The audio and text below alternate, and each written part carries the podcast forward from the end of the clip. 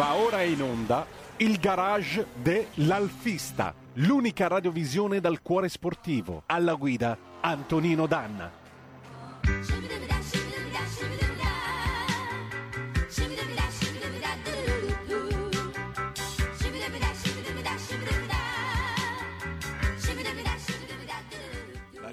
1849 Brescia è la leonessa d'Italia perché Brescia, i bresciani e le aziende bresciane non mollano mai. La Sargom di Rodengo Saiano Brescianissima è sempre più forte per vendere, lavorare e trasformare articoli gomma plastica tecnico-industriali. Alla Sargom, via Gaetano Bertoli 15 Rodengo Saiano, Brescia, troverete nylon, derlin, PVC, silicone, Vulcolan, plexiglass, policarbonato sia in semi lavorati che in prodotti finiti a disegno cliente. Grazie Brescia. Da Sargom, Rodengo Saiano, Brescia.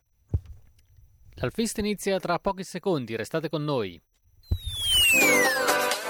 Cosa aspetti? Sostieni la nostra radio. Abbonati andando sul sito radiorpl.it. Clicca abbonati e segui le istruzioni. Facile, no?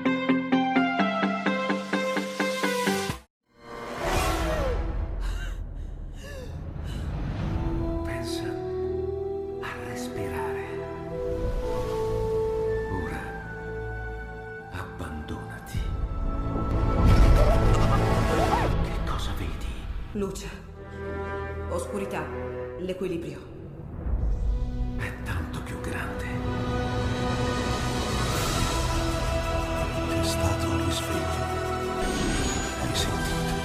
Conosco una sola verità.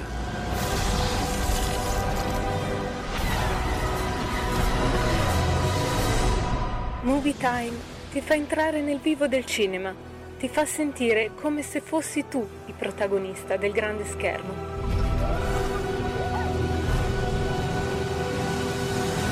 Ogni sabato dalle ore 16.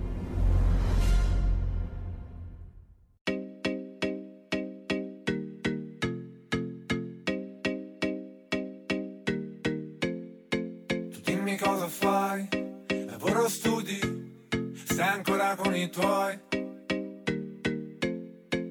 Fai DJ alle feste di Milano, di Torino, sei vegano. Vai al mare a Porto Venere o sull'Adriatico, hai paura dell'aereo. Tu dimmi quello che vuoi, ma per favore Amiche e amici miei, ma non dell'avventura, buongiorno, siete sulle magiche, magiche, magiche onde di RPL e questo è il garage dell'Alfista, buongiorno. Antonino Danna al microfono con voi e vi augura un buon anno. Eh, a proposito, ma che cosa vi ha portato la, eh, la Befana? Che cosa ha portato per le vostre Alfa Romeo? E soprattutto che cosa volete realizzare quest'anno, che è la cosa più importante? È interessante il fatto di dire che, vabbè, eh, speriamo di uscire presto da questa situazione colorata che francamente sembra più di stare al semaforo col motore imballato che non altro. E naturalmente l'augurio è quello di poterne venire fuori riprendendo tutta l'attività di club, soprattutto riprendendo l'attività di raduni e se non fate parte di club, eh, se non fate parte comunque di queste realtà, almeno la libertà di poter andare in giro con le vostre Alfa Romeo attuali e storiche lungo l'Italia 0266203529 se volete parlare con noi te raccontarci quali sono i vostri progetti, raccontarci soprattutto che cosa volete fare nel corso di questo 2021. È interessante notare che eh, quando si comincia un nuovo anno, generalmente tutti i club presentano l'attività annuale. Generalmente il periodo parte, diciamo, dalla metà di aprile, più o meno dopo Pasqua, e si tira avanti fino a buona parte di luglio. Una pausa nel periodo di agosto e poi tra settembre e la fine di ottobre generalmente si tirano le somme. Poi dicembre, come sapete, è sempre il periodo dei pranzi sociali al termine dei quali si tracciano le prospettive per il nuovo anno e si fa anche un consuntivo. È chiaro che con eh, l'attività attuale del Covid e con tutto quello che sta succedendo, un club, qualsiasi club, si trova chiaramente a essere in difficoltà. Io voglio, mm, voglio, parlare, voglio parlarvi di una decisione che ha preso Club Alpha Sport, quello del nostro amico Gianluca Cavalca. Eh, Gianluca Cavalca, lo sapete, ha collaborato per lungo tempo al garage dell'Alfista, si occupa di modellini, poi è un grande esperto, un grande appassionato dell'GTV 916, ha scritto un bellissimo libro con i fratelli Colombo, quindi prima o poi lo avremo ospite e ve lo racconteremo. E per esempio per quest'anno non ha chiesto la quota di associazione ai, ai suoi iscritti. Quindi come vedete in qualche modo si cerca di venire incontro alle esigenze di tutti alle difficoltà che eh, sono state, eh, diciamo così, che si sono sommate nel corso di quest'anno, certamente non facile. Ma il 2021 è anche un anno di anniversari. E quest'anno c'è una splendida settantenne che compie gli anni questa splendida settantenne è l'unica Jeep che è stata prodotta nella sua storia dall'Alfa Romeo e noi abbiamo dedicato la copertina all'ultimo numero del garage dell'Alfista che è stato il eh, numero dedicato all'Alfa Matta e segnatamente al Conte Bonzi. Il Conte Bonzi è stato Leonardo Bonzi è stato un vero eroe padano, un vero eroe italiano, grande esploratore, lui era originario del Cremasco e soprattutto si è servito dell'Alfa Matta. Perché si chiama Matta? Perché questa macchina era capace ed è capace di compiere qualsiasi manovra, saliva e scendeva la scalinata, per esempio, della, della cattedrale ad Assisi, eh, dove con Salvo Sanesi la portò su e giù per i gradini, per dimostrare la capacità estrema di movimento di un mezzo simile. Non provateci adesso, perché se ci provate adesso vi portano in galera. L'Alfamatta è nata all'inizio degli anni 50 e fu sviluppata in un periodo di poco più di nove mesi, raccontò poi l'ingegner Giuseppe Busso, perché c'era da rispondere a una commessa lanciata dall'esercito italiano. Sostanzialmente eh, le Jeep Willis, tutti questi mezzi che avevano portato gli americani, che erano sostanzialmente eh, obsoleti e strausati, avendo combattuto una guerra mondiale erano da sostituire, possibilmente con un prodotto nazionale. E quindi c'era bisogno di una nuova AR, cioè vettura, autovettura da ricognizione, ossia una Jeep. Ovviamente le case che si sono presentate sono state da un lato la Fiat con la sua campagnola, veramente avrebbero voluto chiamarla Alpina, ma visti i tempi nel 1950-51 era meglio evitare dei nomi così bellicosi, quindi anche a voler sottolineare la vocazione civile della vettura si decise di chiamarla eh, Campagnola. E poi ci fu l'Alfa Romeo. L'Alfa Romeo che partendo eh, da una Land Rover, eh, adattando il motore dell'Alfone 1009, facendo una serie di eh, modifiche alla, alla scocca e anche alla trasmissione, alla fine ha realizzato questo, questo vero e proprio gioiello, ripeto, nel giro di pochi mesi, quasi nove mesi ci sono voluti dal primo schizzo sul foglio di carta fino ad avere l'Alfa Matta, il prototipo marciante. Tant'è vero che Busso confesserà poi dopo che uno dei fatti eh, a riprova dello sviluppo troppo, eh, diciamo così, garibaldino della vettura è stato che non sono riusciti a fare una perfetta calibrazione della geometria dello sterzo, per cui certe matta, specialmente a certe velocità, vibrano oppure vedete che hanno le ruote anteriori un pochettino slabbrate. È proprio le, non è un difetto, diciamo così, è una caratteristica proprio del mezzo. Chi è che oggi mantiene alta la memoria di queste Jeep che poi vennero sì, l'Alfa Romeo ottenne una piccola commessa naturalmente per l'esercito, per la forestale e così via, eh, anche per la polizia, però non ebbe comunque tutto questo successo. Tra l'altro è una vettura, è una vettura che ha unito nord e sud perché veniva assemblata eh, in parte a Pomigliano d'Arco, niente di meno.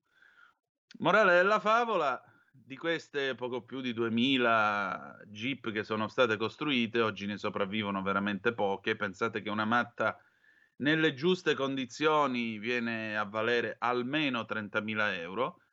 Chi è che se ne occupa di mantenere la memoria? Franco Melotti con il registro Alfa Romeo Matta. Se vi capita cercatelo anche su internet. E io ho avuto il piacere di essere mh, mm, da Franco Melotti, di essere ospite di Franco Melotti un paio di anni fa e nel suo Antro delle Meraviglie, oltre a esserci uno dei prototipi Matta, eh, c'è anche la cosiddetta matta di Coppi. Si tratta di un'Alfa Matta di colore beige che nel 1952 l'Alfa Romeo ha dato alla squadra ciclistica di Fausto Coppi e si vede nelle fotografie del tour del 1952, il famoso tour nel quale si disse c'è un uomo solo al comando, la sua falcata, il suo respiro è possente, il suo nome è Fausto Coppi. Ecco, l'ammiraglia da cui gli si passavano le biciclette di ricambio, le camere d'aria e quant'altro, era questa Alfa Matta che poi ha avuto una vita un po' particolare, perché finito il tour del 52, la macchina è rientrata in Alfa Romeo ed è stata poi venduta a una ditta di costruzioni di Pescara. Questa ditta l'ha sfruttata per una quindicina d'anni più o meno, alla fine degli anni 70 era diventata di proprietà di un classico vitellone della Riviera Romagnola, il quale la usava come auto da cucco l'estate. E poi Franco Melotti, cercando le matta più rare, le matta più ricercate, ha trovato questa vettura e l'ha comprata per per quattro soldi, insomma, pensate che aveva i sedili di pelle di vacchetta, i sedili di vacchetta alla Pasquale Metrano, la zampa portafortuna, insomma, diciamo che era stata abbondantemente stravolta questa povera matta. E ha cominciato un attento restauro e il restauro si è concretizzato nel riportare la vettura nelle sue condizioni originali. Praticamente questa matta, che è la matta di Coppi, che è stata tra l'altro esposta all'inizio del 2020 al Museo del Campionissimo, questa matta eh, porta ancora sul pianale i vari fori eh, dove erano montate le rastrelliere per le biciclette che poi venivano passate al campionissimo. Le rastrelliere sono state ovviamente smontate, ma i, i fori sono ancora lì. Una piccola curiosità, se voi sollevate la gomma che copre il pianale della matta sulla parte posteriore, vedete che al centro c'è un buco, perché essendo stata concepita come mezzo militare, in quel buco si poteva mettere una mitragliera o eventualmente un cannoncino, quindi dalla matta si può anche sparare volendo in caso di guerra. È un mezzo straordinario, è straordinario intanto perché è spartano molto, poi è anche freddoloso, perché vedete, se voi cercate una fotografia dell'Alfa Matta, vi accorgete che eh, nello scudo Alfa Romeo c'è una cosa che penzola. Quella è il, l'attacco di una tendina che si tira giù, scorre in alcuni modelli è davanti allo scudo, in altri è dietro lo scudo la tiri giù, la agganci in fondo e serve appunto per garantire la temperatura del radiatore, per tenere il motore caldo quando è inverno. Io vi dicevo del Conte Bonzi. Il Conte Bonzi eh, nel 52 con due Alfa Matta con annesso carrello che poi è stato preso giù in Argentina, ha fatto um, un percorso di esplorazione da cui è nato un film che si intitola Magia Verde è un documentario molto interessante. Lui fa, ha fatto tutta dall'Argentina fino al Mato Grosso, attraversando le Ande. E al termine di questo viaggio molto lungo e anche molto difficile, specialmente per eh, i mezzi di allora e le vie di comunicazione che non c'erano, per cui le due matta si sono dovute eh, aprire la strada molto spesso da sole al termine di questo giro ha presentato tutta una serie di osservazioni all'Alfa Romeo per migliorare il prodotto, rinforzarlo, metterla in ordine, diciamo, metterla in condizioni di superare delle prove estreme, delle prove difficili come queste. La bontà del progetto e la tenuta del progetto è tale che dopo 70 anni non c'è solo chi con la matta va a fare i raduni o va in giro quando c'è la neve eh, o diciamo la utilizza quando è necessario. C'è anche chi ci corre. Infatti Alessandro Melotti, molti di voi credo lo conosceranno, Alessandro Melotti corre con eh, un'alfa matta. Sapete in queste gare di rally che si fanno adesso, tra l'altro un paio di domeniche fa era in onda proprio su D-Max, sul canale 59 eh, in quel programma dedicato alle Jeep, peraltro un programma fatto molto bene, devo dire la verità, e lui con questa matta corre. Pensate che quella macchina, eh, oltre a essere elaborata per eh, poter naturalmente disputare le gare, eccetera, eccetera, ha montato svariati motori. Per un periodo, quando la usava Franco Melotti per gareggiare, c'era il motore 2000 della 164 ma ha montato anche per esempio il motore, eh, il motore mh, mm, Montreal.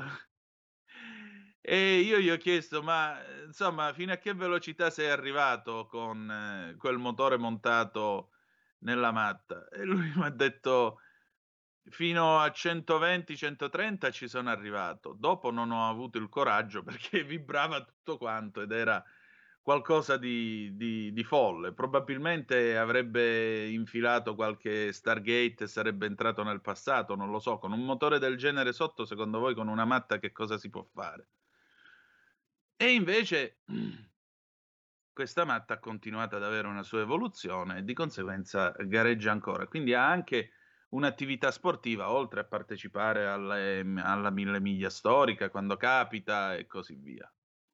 Insomma, mhmm, come vedete il mondo Alfa Romeo si riempie di storie che non sono soltanto storie, mhmm, di semplice collezionismo, sono anche storie di ardimento, sono anche storie di prove e di esplorazioni nelle quali gli italiani non fanno altro che riscoprire in fondo la loro la loro natura, no, da Cristoforo Colombo in poi gli italiani sono sempre stati un popolo anche di esploratori e come vedete hanno anche i mezzi per poter andare a fare queste esplorazioni arrivando nei posti più lontani della Terra eh, con dei mezzi che però come vedete svolgono la loro attività e ti riportano sano e salvo a casa anche se eh, c'è magari qualche modifica, c'è magari qualche sostituzione da fare e così via, ma la bontà del progetto è stata tale che pur avendo prodotto una Jeep nettamente più costosa rispetto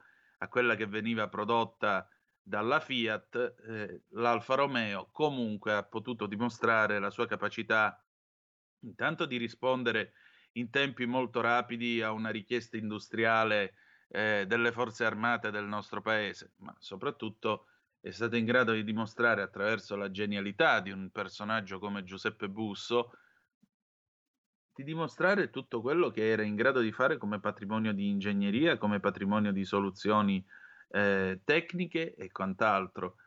Cioè, pensate, nel 1951, si, quando si disegnava il tecnigrafo sulla carta millimetrata, nel 1951, quando non c'era assolutamente eh, nessuno, nessun AutoCAD, nessuno strumento di progettazione virtuale, in nove mesi passare dal disegno sulla carta millimetrata ad avere il mezzo in movimento.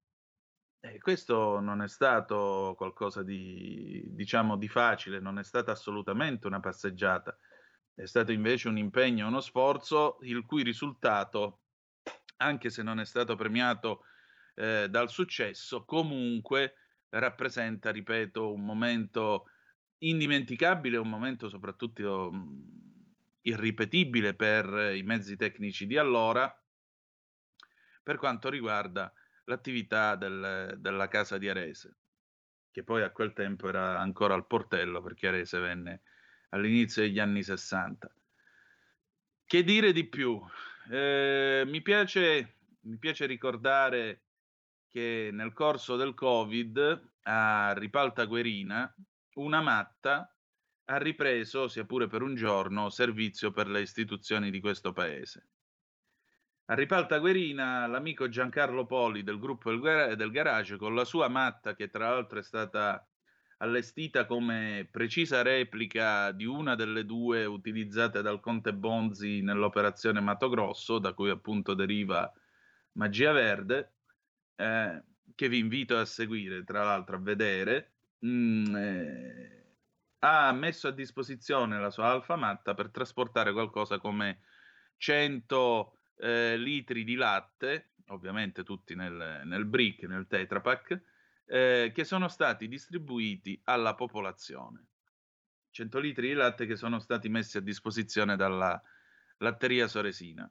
E quindi io ho potuto vedere, vi dico la verità, mi ha anche per certi versi commosso, ho potuto vedere questa eh, matta che si è presentata con il tricolore montato sul tetto, sul tendalino del tetto, con cui il sindaco di Ripalta Guerina, Luca Guerini, che a sua volta è anche un alfista, lo saluto, eh, Giancarlo Poli e gli amici del gruppo El Garage sono andati di casa in casa a portare eh, questo latte, cercando di dare quindi una parola di conforto e anche una parola di vicinanza delle istituzioni a chi molto spesso in questa situazione è dovuto rimanere anziano e solo in casa.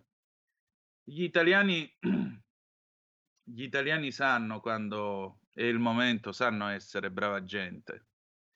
E fa piacere pensare che questa macchina costruita da altri italiani in tempi molto più difficili di questi qui, malgrado tutto, assolva ancora e risponda ancora alla, alla chiamata dello Stato e alla chiamata in fondo ad assistere tutti noi o alcuni di noi perché vi ricordo che l'Alfa Romeo non è stata soltanto una fabbrica di automobili, ma è stato anche il fornitore di mezzi proprio per le istituzioni italiane, lo sapete, lo sapete benissimo, mezzi per i carabinieri, vet- mezzi per la polizia, la guardia di finanza e così via.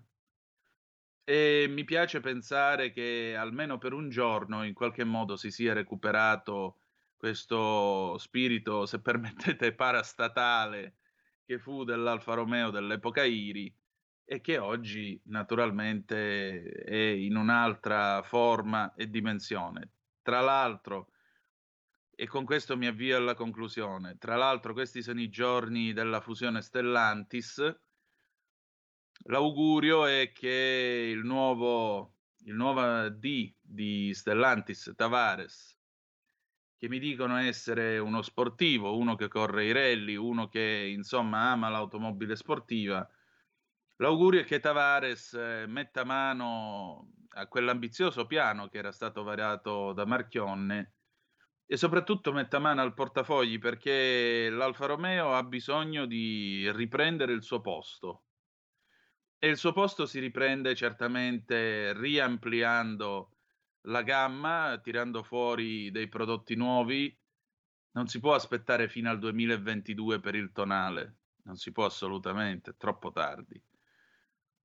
Speriamo che si possa accelerare, si possa industrializzare la vettura molto prima e soprattutto che si possa dare seguito alla flessibilità di sviluppo rappresentata dal pianale Giorgio, quello su cui è stata sviluppata la Giulia e anche lo Stelvio. Da quel pianale si possono trarre almeno altri 3-4 veicoli, quindi il famoso coupé da 700 cavalli, la nuova Alfetta, eh, altri mezzi, un nuovo Spider, perché no anche.